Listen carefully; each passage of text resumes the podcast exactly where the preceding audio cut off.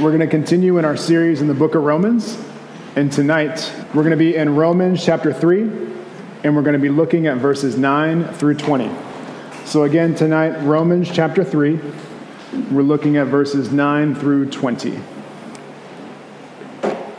Give you some time to get there, get it on our slide. Again, that's Romans 3, starting at verse 9, going through verse 20. I'll read it and then we'll pray and we'll get into the message. Romans 3, starting at verse 9. What then? Are we Jews any better off? No, not at all. For we have all uh, already charged that all, both Jews and Greeks, are under sin. As it is written, no one is righteous. No, not one. No one understands. No one seeks for God. All have turned aside. Together they have all become worthless. No one does good, not even one. Their throat is an open grave. They use their tongues to deceive. The venom of asps is under their lips. Their mouth is full of curses and bitterness. Their feet are swift to shed blood, and their paths are ruin and misery, and the way of peace they have not known. There is no fear of God before their eyes. Now we know that whatever the law says, it speaks to those who are under the law so that every mouth may be stopped and the whole world may be held accountable to God. For by the works of the law, no human being will be justified in his sight, since through the law comes knowledge of sin. Let's pray. Lord, we simply ask that you meet with us tonight, that through your word, uh, through your spirit, illuminating our minds and hearts to the truth of what we need to hear not only hear, but heed and obey God. Meet with us and make us not just hearers, but doers of your word, doers of the, the spirit inspired obedience that you want to bring about in every person's life tonight, God. Help us to, with joy, with thanksgiving, with fear and trembling, even, to stare into your word, to see what you have to say to us, to see how you want us to obey, and to live it out. God, be with every person uh, listening here in person, every person who will listen to this, every person listening online right now. Help us to meet with you, to see you, to obey you, and to love you. In Jesus' name, amen. All right. Romans 3. There is a saying that to, uh, to be polite and to have polite conversation, you should never discuss two things religion and politics. And we have certainly discussed a lot of religion in the first three chapters of Romans. So uh, I figured I would break the second half of the rule of politeness and talk tonight, uh, start off tonight by talking a little bit of politics. Uh, there's a saying in politics you can't legislate morality. Basically, the idea is you know, if you pass laws forbidding something, say stealing, passing those laws won't ultimately eliminate stealing. It may discourage it, but ultimately, you won't eliminate stealing by saying it's illegal to steal. You can't legislate morality. And I think we could all observe that, right? Stealing is illegal. I'm sure we all know people, and perhaps even in our life at some point, have stolen something. So the saying, you can't legislate morality, uh, I agree with to some degree. But in another sense, I would say that I disagree. I think a more accurate statement would be you can only legislate morality because every law and legislation that's written has some moral assumption behind it. So, for example, stealing is illegal is a moral assumption. It has some level of uh, authoritative source that said it's wrong for someone who owns something to have it taken from them by someone who doesn't. So I think the question we should ask is anytime we see or look at a piece of legislation should be whose morality are we ultimately legislating?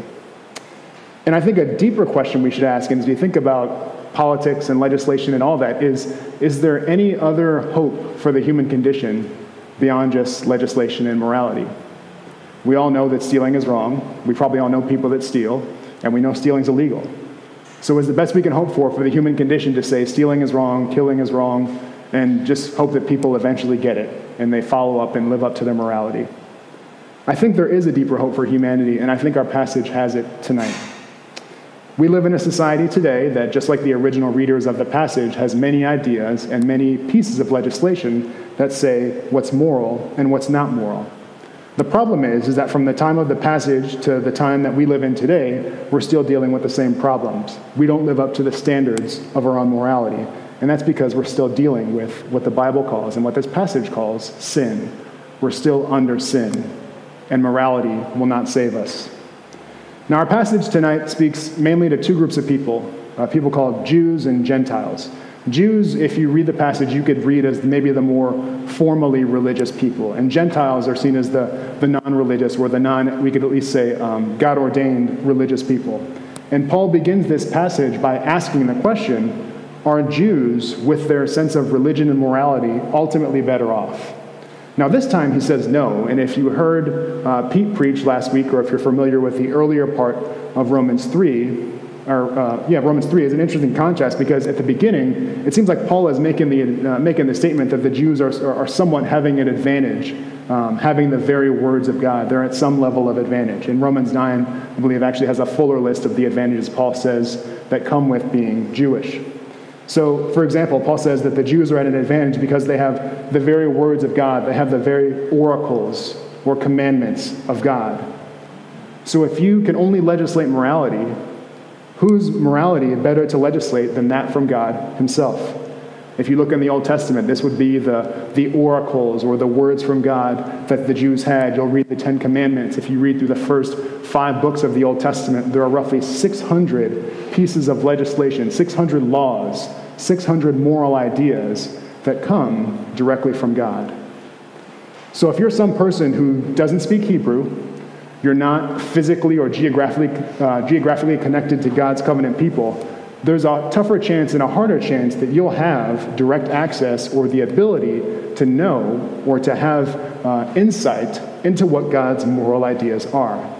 Now, we talked about this, I believe it was a few sermons ago, that you still have a conscience so even if you're not directly exposed to the Ten Commandments or you're not directly exposed to the Old Covenant law, you're still held, held accountable to God. That was a sermon that we talked about a few weeks ago.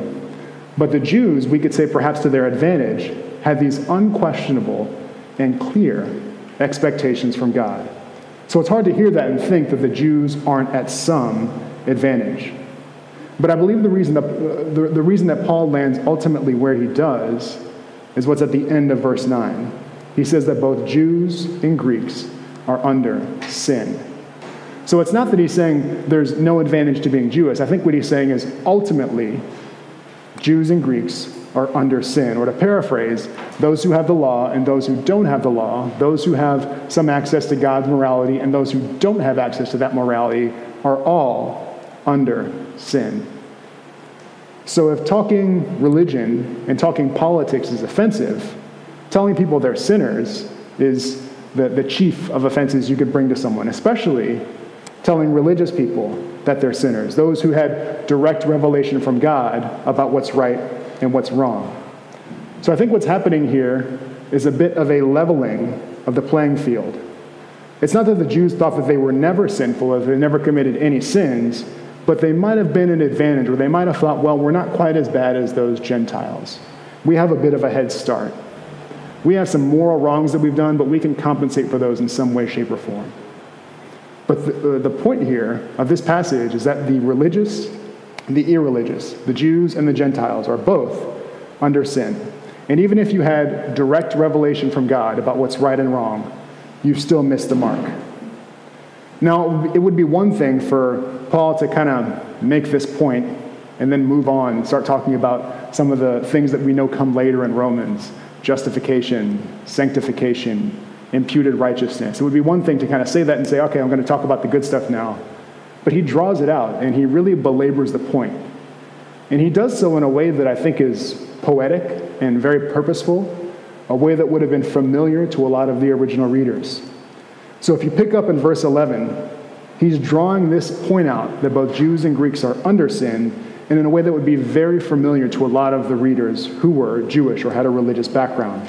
Verse 11 and 12 None is righteous, no, not one. No one understands, no one seeks for God. All have turned aside, together they have become worthless. No one does good, not even one. Now, these verses are paraphrasing or quoting parts of the Old Testament, the Old Covenant. Genesis 18, 16 to 32, Ecclesiastes 7, 20, Psalm 14, 1 to 3, Psalm 50, uh, 53, 1 to 3. Multiple parts in the Old Testament. These are kind of a cobbling together of the sacred text.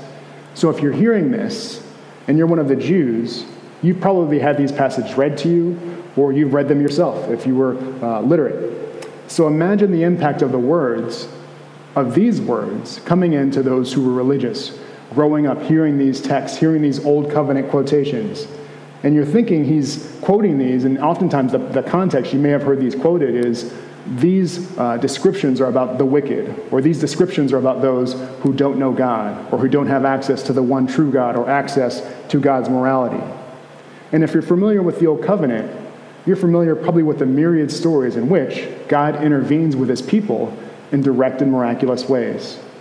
Moses parts the Red Sea, David's the great king, Solomon coming after him in the kingly, kingly, lineage, the three Hebrew boys in the lion's den. There are all these miraculous stories in the Old Covenant. And if you read the descriptions of the temple and how God's presence miraculously dwelled there, and it was this big, ornate thing that people had where they could come and worship God, not to mention all the laws and the festivals that were there in the Old Covenant.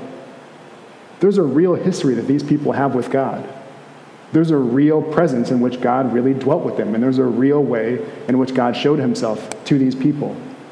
And what Paul says to them, after having this history, after having this rich religion, after having these direct revelatory words from God about right and wrong that they tried to follow, he says ultimately, You don't understand, you don't seek God, you've gone your own way. There are probably some people who heard that and were pretty offended after all the history that we've had as a people. We're God's covenant people. We've had direct revelation from Him. We have this rich history of kings and prophets who are in our people. But that's just like today. If you tell anyone of any religion they're wrong, you run the risk of offending them. Religion can make people moral. We probably all know devout Muslims who are like good, well put together people uh, I used to work with a lot of uh, Mormons. They're nice people. They show up on time, they work hard, they're very pleasant to be around. You may know devout uh, Buddhists, Hindus, people of other religions, the Nation of Islam. There are people who are moral, who are religious. But what's Paul's doing, and what the gospel ultimately does, is it looks all of them in the face, and it starts by saying, You're wrong. You don't seek God, you've gone astray, you don't understand. It's an offensive claim to make. And the offense then doesn't stop there. It goes on with this belabored point that Paul is making. He continues with this anatomy of what it means to be under the power of sin. He's not just saying you're a sinner and you've done some wrong things. He's saying you are under, you are imprisoned under the power of sin. And he continues with a diagnosis starting in verse 14. Their throat is an open grave. They use their tongues to deceive. The venom of asp is under their lips. Their mouth is full of curses and bitterness. These are all descriptions, again, you can find in the Old Testament, in the Psalms Psalm 5 9, Psalm 140, verse 3, Psalm 10, verse 7. So, again, if you're reading this and you're familiar with these passages, you may have heard them talked about in the context of, well, that's for the wicked or that's for the enemies of God. But now we have uh, what's, what's basically being used as a pride killer. Any means by which anyone who read those passages and thought, I'm a good person. I'm a religious person. I'm, I'm not one of those people. Paul is going at them. He's illustrating all of us, Jews and Greeks, are under sin. And I think it's fitting that the first kind of metaphor he draws out is the mouth. Jesus says that from the overflow of the heart, the mouth speaks. James says something similar. If you can't control your tongue, you've deceived yourself and your religion is worthless. It's very interesting that the mouth reveals a lot about us. There's that old saying, sticks and stones can't break my bones, but words will never hurt me. Words may not hurt people, but they will condemn us. They do reveal something deep about us. And maybe it's time for us to consider the way we use our words. What does it say about the ultimate condition of our heart? Are you a grumbler, a complainer, an accuser, a critic, a gossip? Even if you don't mean it, even if you're just venting, even if it's just in good fun, even if you're just saying things to get things off your chest. Our words tell us something about the condition of our heart. And Jesus says in Matthew 12 that one day we'll give an account for all the words we said, the idle words, the words we thought no one was listening to, the words we said when we were just venting. Matthew 12, 20, uh, Matthew 12, 36. I tell you that men will give an account on the day of judgment for every careless word they have spoken. For by your words you will be acquitted, and by your words you will be condemned. I'll offer this as a warning that if your words fall into the categories of what I just described grumbling, complaining, accusing, gossiping maybe this is an opportunity to look at the state of your heart. Examine yourself. Are you under the power of sin? Does the way you use your words reveal something about your ultimate condition? Again, the case is being made here that both Jews and Greeks, the religious and the non religious, are under the power of sin. It starts with words, that's the first diagnosis, but then it moves on and it shows itself in actions as well.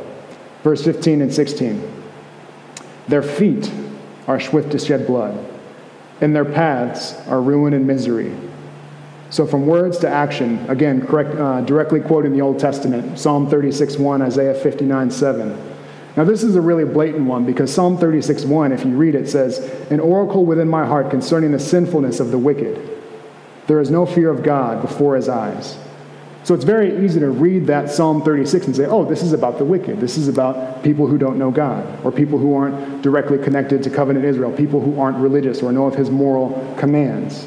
There's no fear of God in their eyes, their violence, their ruthless behavior. But again, the case is being made here that this applies to everyone. Jews and Greeks are under sin.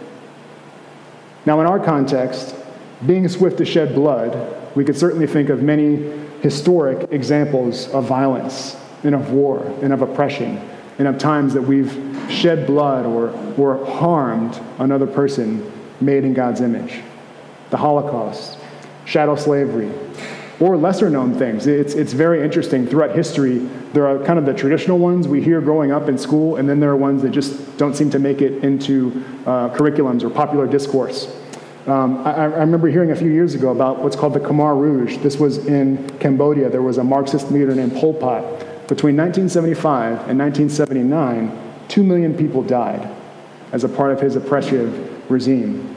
There was a movie that was released in the 80s called The Killing Fields to try to bring attention to one of the uh, lesser known global genocides or historic genocides. And even today, with the accusation of being swift to shed blood, we haven't evolved that much. Wars are still being fought. People are still dying. Lives are being taken unjustly. And unfortunately, as Paul said in chapter 1, we, um, as people in our sinful nature, are inventors of evil. And the U.S. as a country is not exempt. It's not just something those uncivilized, those wicked nations do. There are many ways that we fail to value life. One example, here in the U.S., uh, if you look at the most recent data in 2018, there were 619,000 abortions. Now, I'm not saying that to condemn anyone or to say that uh, this is the only way that we are swift to shed blood. And I say that realizing that this issue can be polarizing, especially from a gender standpoint, because I will never carry a baby or face the health complications that some women face in pregnancy. And there are complicated um, and sometimes difficult decisions to make, like ectopic pregnancies, this is when the baby forms outside the uterus, and in those cases, the life of the mother and the life of the baby can be at serious risk. And even if you read material from really strong pro life groups like Focus on the Family, they'll say that ectopic pregnancies don't have an easy kind of bumper sticker way to solve, the, uh, solve that complication. But uh, in those cases, ectopic pregnancies, roughly, depending on the research, is 1% to 2% of the pregnancies in the US each year. And I'm not saying there aren't other complications that go into that, but I think the question remains that with 600,000 plus abortions, have we been swift in the US to shed blood? Whether it's war, whether it's oppression, whether it's abortion, I think the answer is yes. We haven't evolved that much from the readers of Paul's words, from the readers of those Old Covenant Psalms. The next statement, I think, goes on to further diagnose what it means to be under sin, and it's a little more self evident. It says, The way of peace they have not known. In their paths are ruin and misery. And this is, goes on to talk about no fear of God before their eyes, directly quoting Psalm 36. He's saying to his readers, with all your religion and with all your morality, with all your codes of how to live up and be a good person, all your law keeping, it's netted you nothing. You haven't actually known peace. And I think the same again applies to us. Think of all the books that have been written, all the great leaders that have come that have championed ideals of peace and togetherness and unity and just getting some basic human principles down, valuing each other's lives, not stealing, not murdering, not doing things that harm other humans. And in 2021, I think we're still dealing with the same problems that Paul's audience was speaking ill of each other, violence, bloodshed. And with all of our technological advancements, too, it's very interesting to think how, in Paul's day, if you wanted to read what he wrote, uh, it would be written down, and someone would have to physically transcribe it and write it down, and then that would be one copy that you could then give to one person who probably wasn't literate, but then that would either have to be read aloud by someone who's literate, or another copy would be written for someone else who's literate to read it. It'd be a very tough process to communicate and to get this out to other people. With all our technological advancements, right now I'm talking into a microphone. All you are hearing me, I'm being live streamed. There could be millions of people watching this instantly, seeing and hearing in real time when I'm communicating. With all our technological advancements and all our fancy technology that makes communication so much easier and better, the way of peace we still have not known. And I think it's all traced back to the statement, the original one that was from the psalm there's no fear of God in their eyes. This is Paul's um, transpo- or transposing of that. The common root of the deeper symptom of Jews and Greeks being under sin. There's no fear of God in their eyes. When they do things, when they think things, when we go about our life, we don't do it always thinking what Jesus said, those very sobering words that one day we'll give an account for the careless words that we've spoken. There isn't any fear of God often before our eyes. This is the common root, the way to diagnose whether or not we are under the power of sin. There's an interesting statement that's made uh, at the end of the book of Ecclesiastes. I was just going through that. That's in my kind of daily Bible reading plan. Um, I just finished up Ecclesiastes. And it says at the end of Ecclesiastes, when all has been said and heard, the conclusion of the matter is this fear God and keep his commandments, because this is the whole duty of man. So, this kind of gives us a more complete picture. Uh, Paul talks about there's no fear of God in their eyes. I like how Ecclesiastes says it a little more holistically fear God, keep his commandments. This is the whole duty of man. And I think it diagnoses the problem for both. For the non religious reader, the idea that there's no fear of God in their eyes is obvious because we learned in Romans 1 they don't recognize or submit to him. They suppress the truth in unrighteousness, and they do what ought not to be done. They do what's unnatural. That's kind of the Romans 1 classic type of sinner. But for the religious, no fear of God, I think, applies to them as well. The whole duty of man, what it really, what really is, what's it about to be human and to know God? To fear God, to keep his commandments. And Paul's point for the religious has been that if you truly knew God's commandments, you'd know that you couldn't keep them. You know that you couldn't live up to the moral requirements of what's written in the law. So, for any religious person reading this, any person who's familiar with God's statutes, God's laws, God's commands, any hint of pride or self righteousness or kind of pointing the finger like we talked about a few weeks ago, all Paul's saying is that proves that you're no better off than the Gentiles. You're under the power of sin. Again, that proves our hypothesis. The religious, the non religious, Jews and Greeks, are under the power of sin. He's saying specifically to his religious readers, you have all this morality, you have all these laws and these things that you think you can follow, but you don't even live up to it yourself.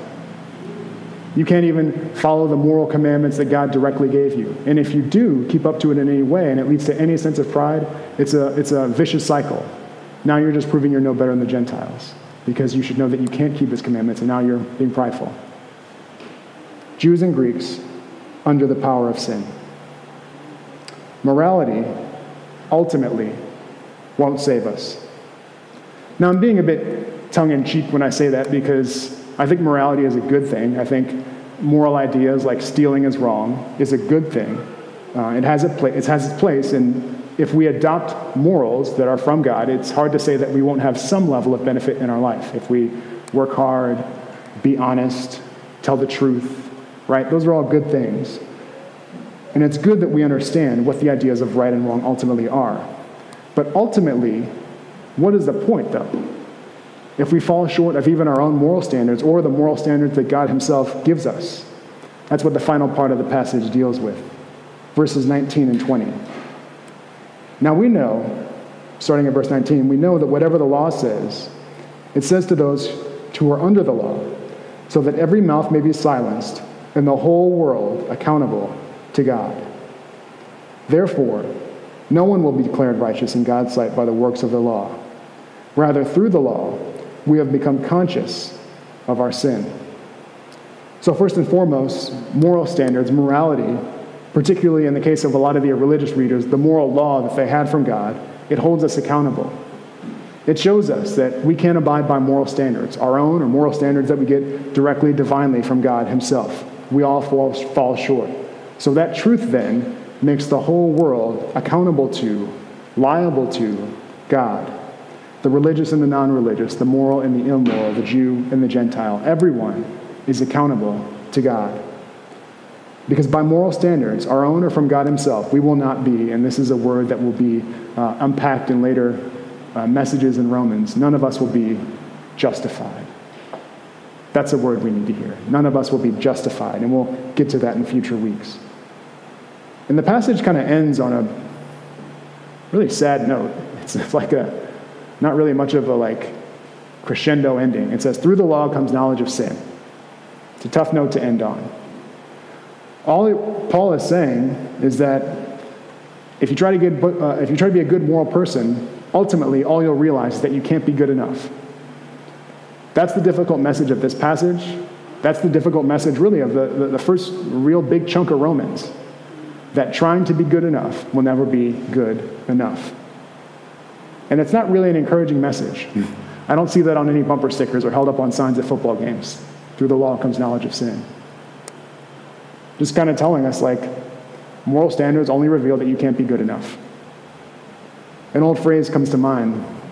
Uh, this is maybe not as popular or true today because I think classrooms have changed. But they used to tell you never to scratch the chalkboard because nails on a chalkboard is like the most cringe-worthy, like it just gets to the bottom of you and makes you like cringe when you hear the sound. Nails on a chalkboard. It's an annoying, spine tingling, it's a hard thing to hear. That kind of sounds like it, but if you grew up in a classroom that had a chalkboard in it, you knew what that sounded like. It just make you cringe.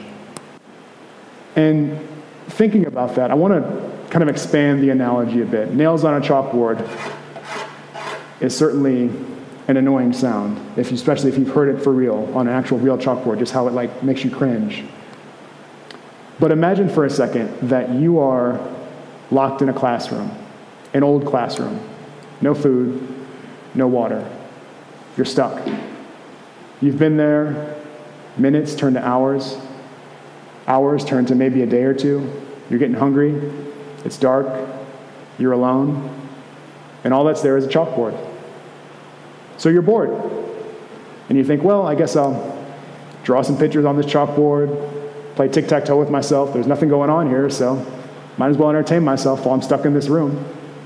And you draw on the chalkboard, and then you sit back down. And then you hear something. You think, is that nails on a chalkboard?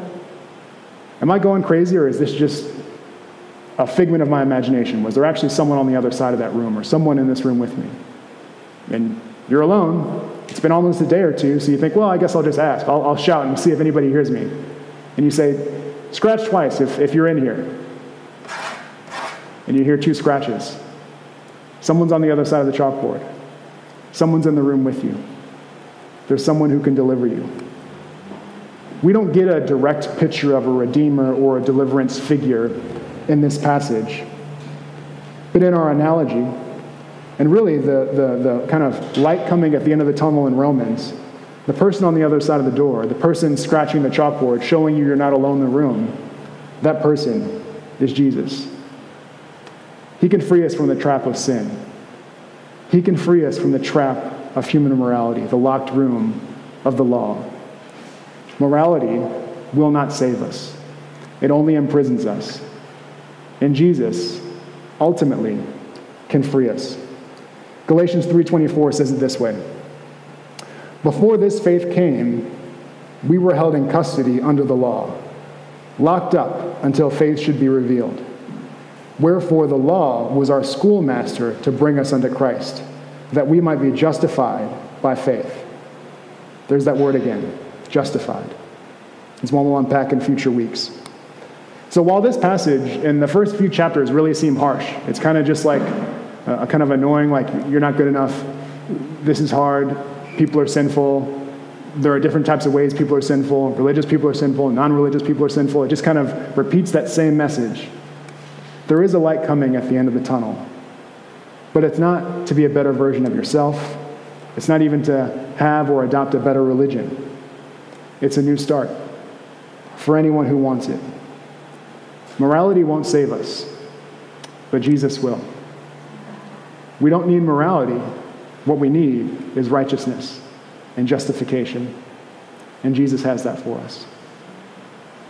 So, as we uh, enter into a time of communion, we're going to remember what it means to know and to worship Jesus.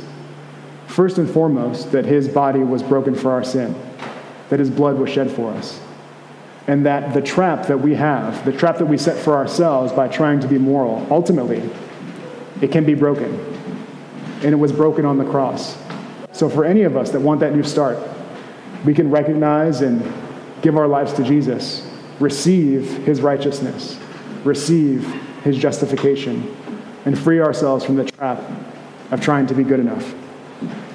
So I'm going to I'm going to read our passage one more time, and we're going to pray, and then we're going to sing a song to celebrate, and we'll take communion. Again, Romans 3, starting at verse 9. What then? Are Jews any better off? No, not at all. We have already charged that all, both Jews and Greeks, are under sin. As it is written, no one is righteous. No, not one. No one understands. No one seeks for God. All have turned aside. Together they have become worthless. And no one does good, not even one.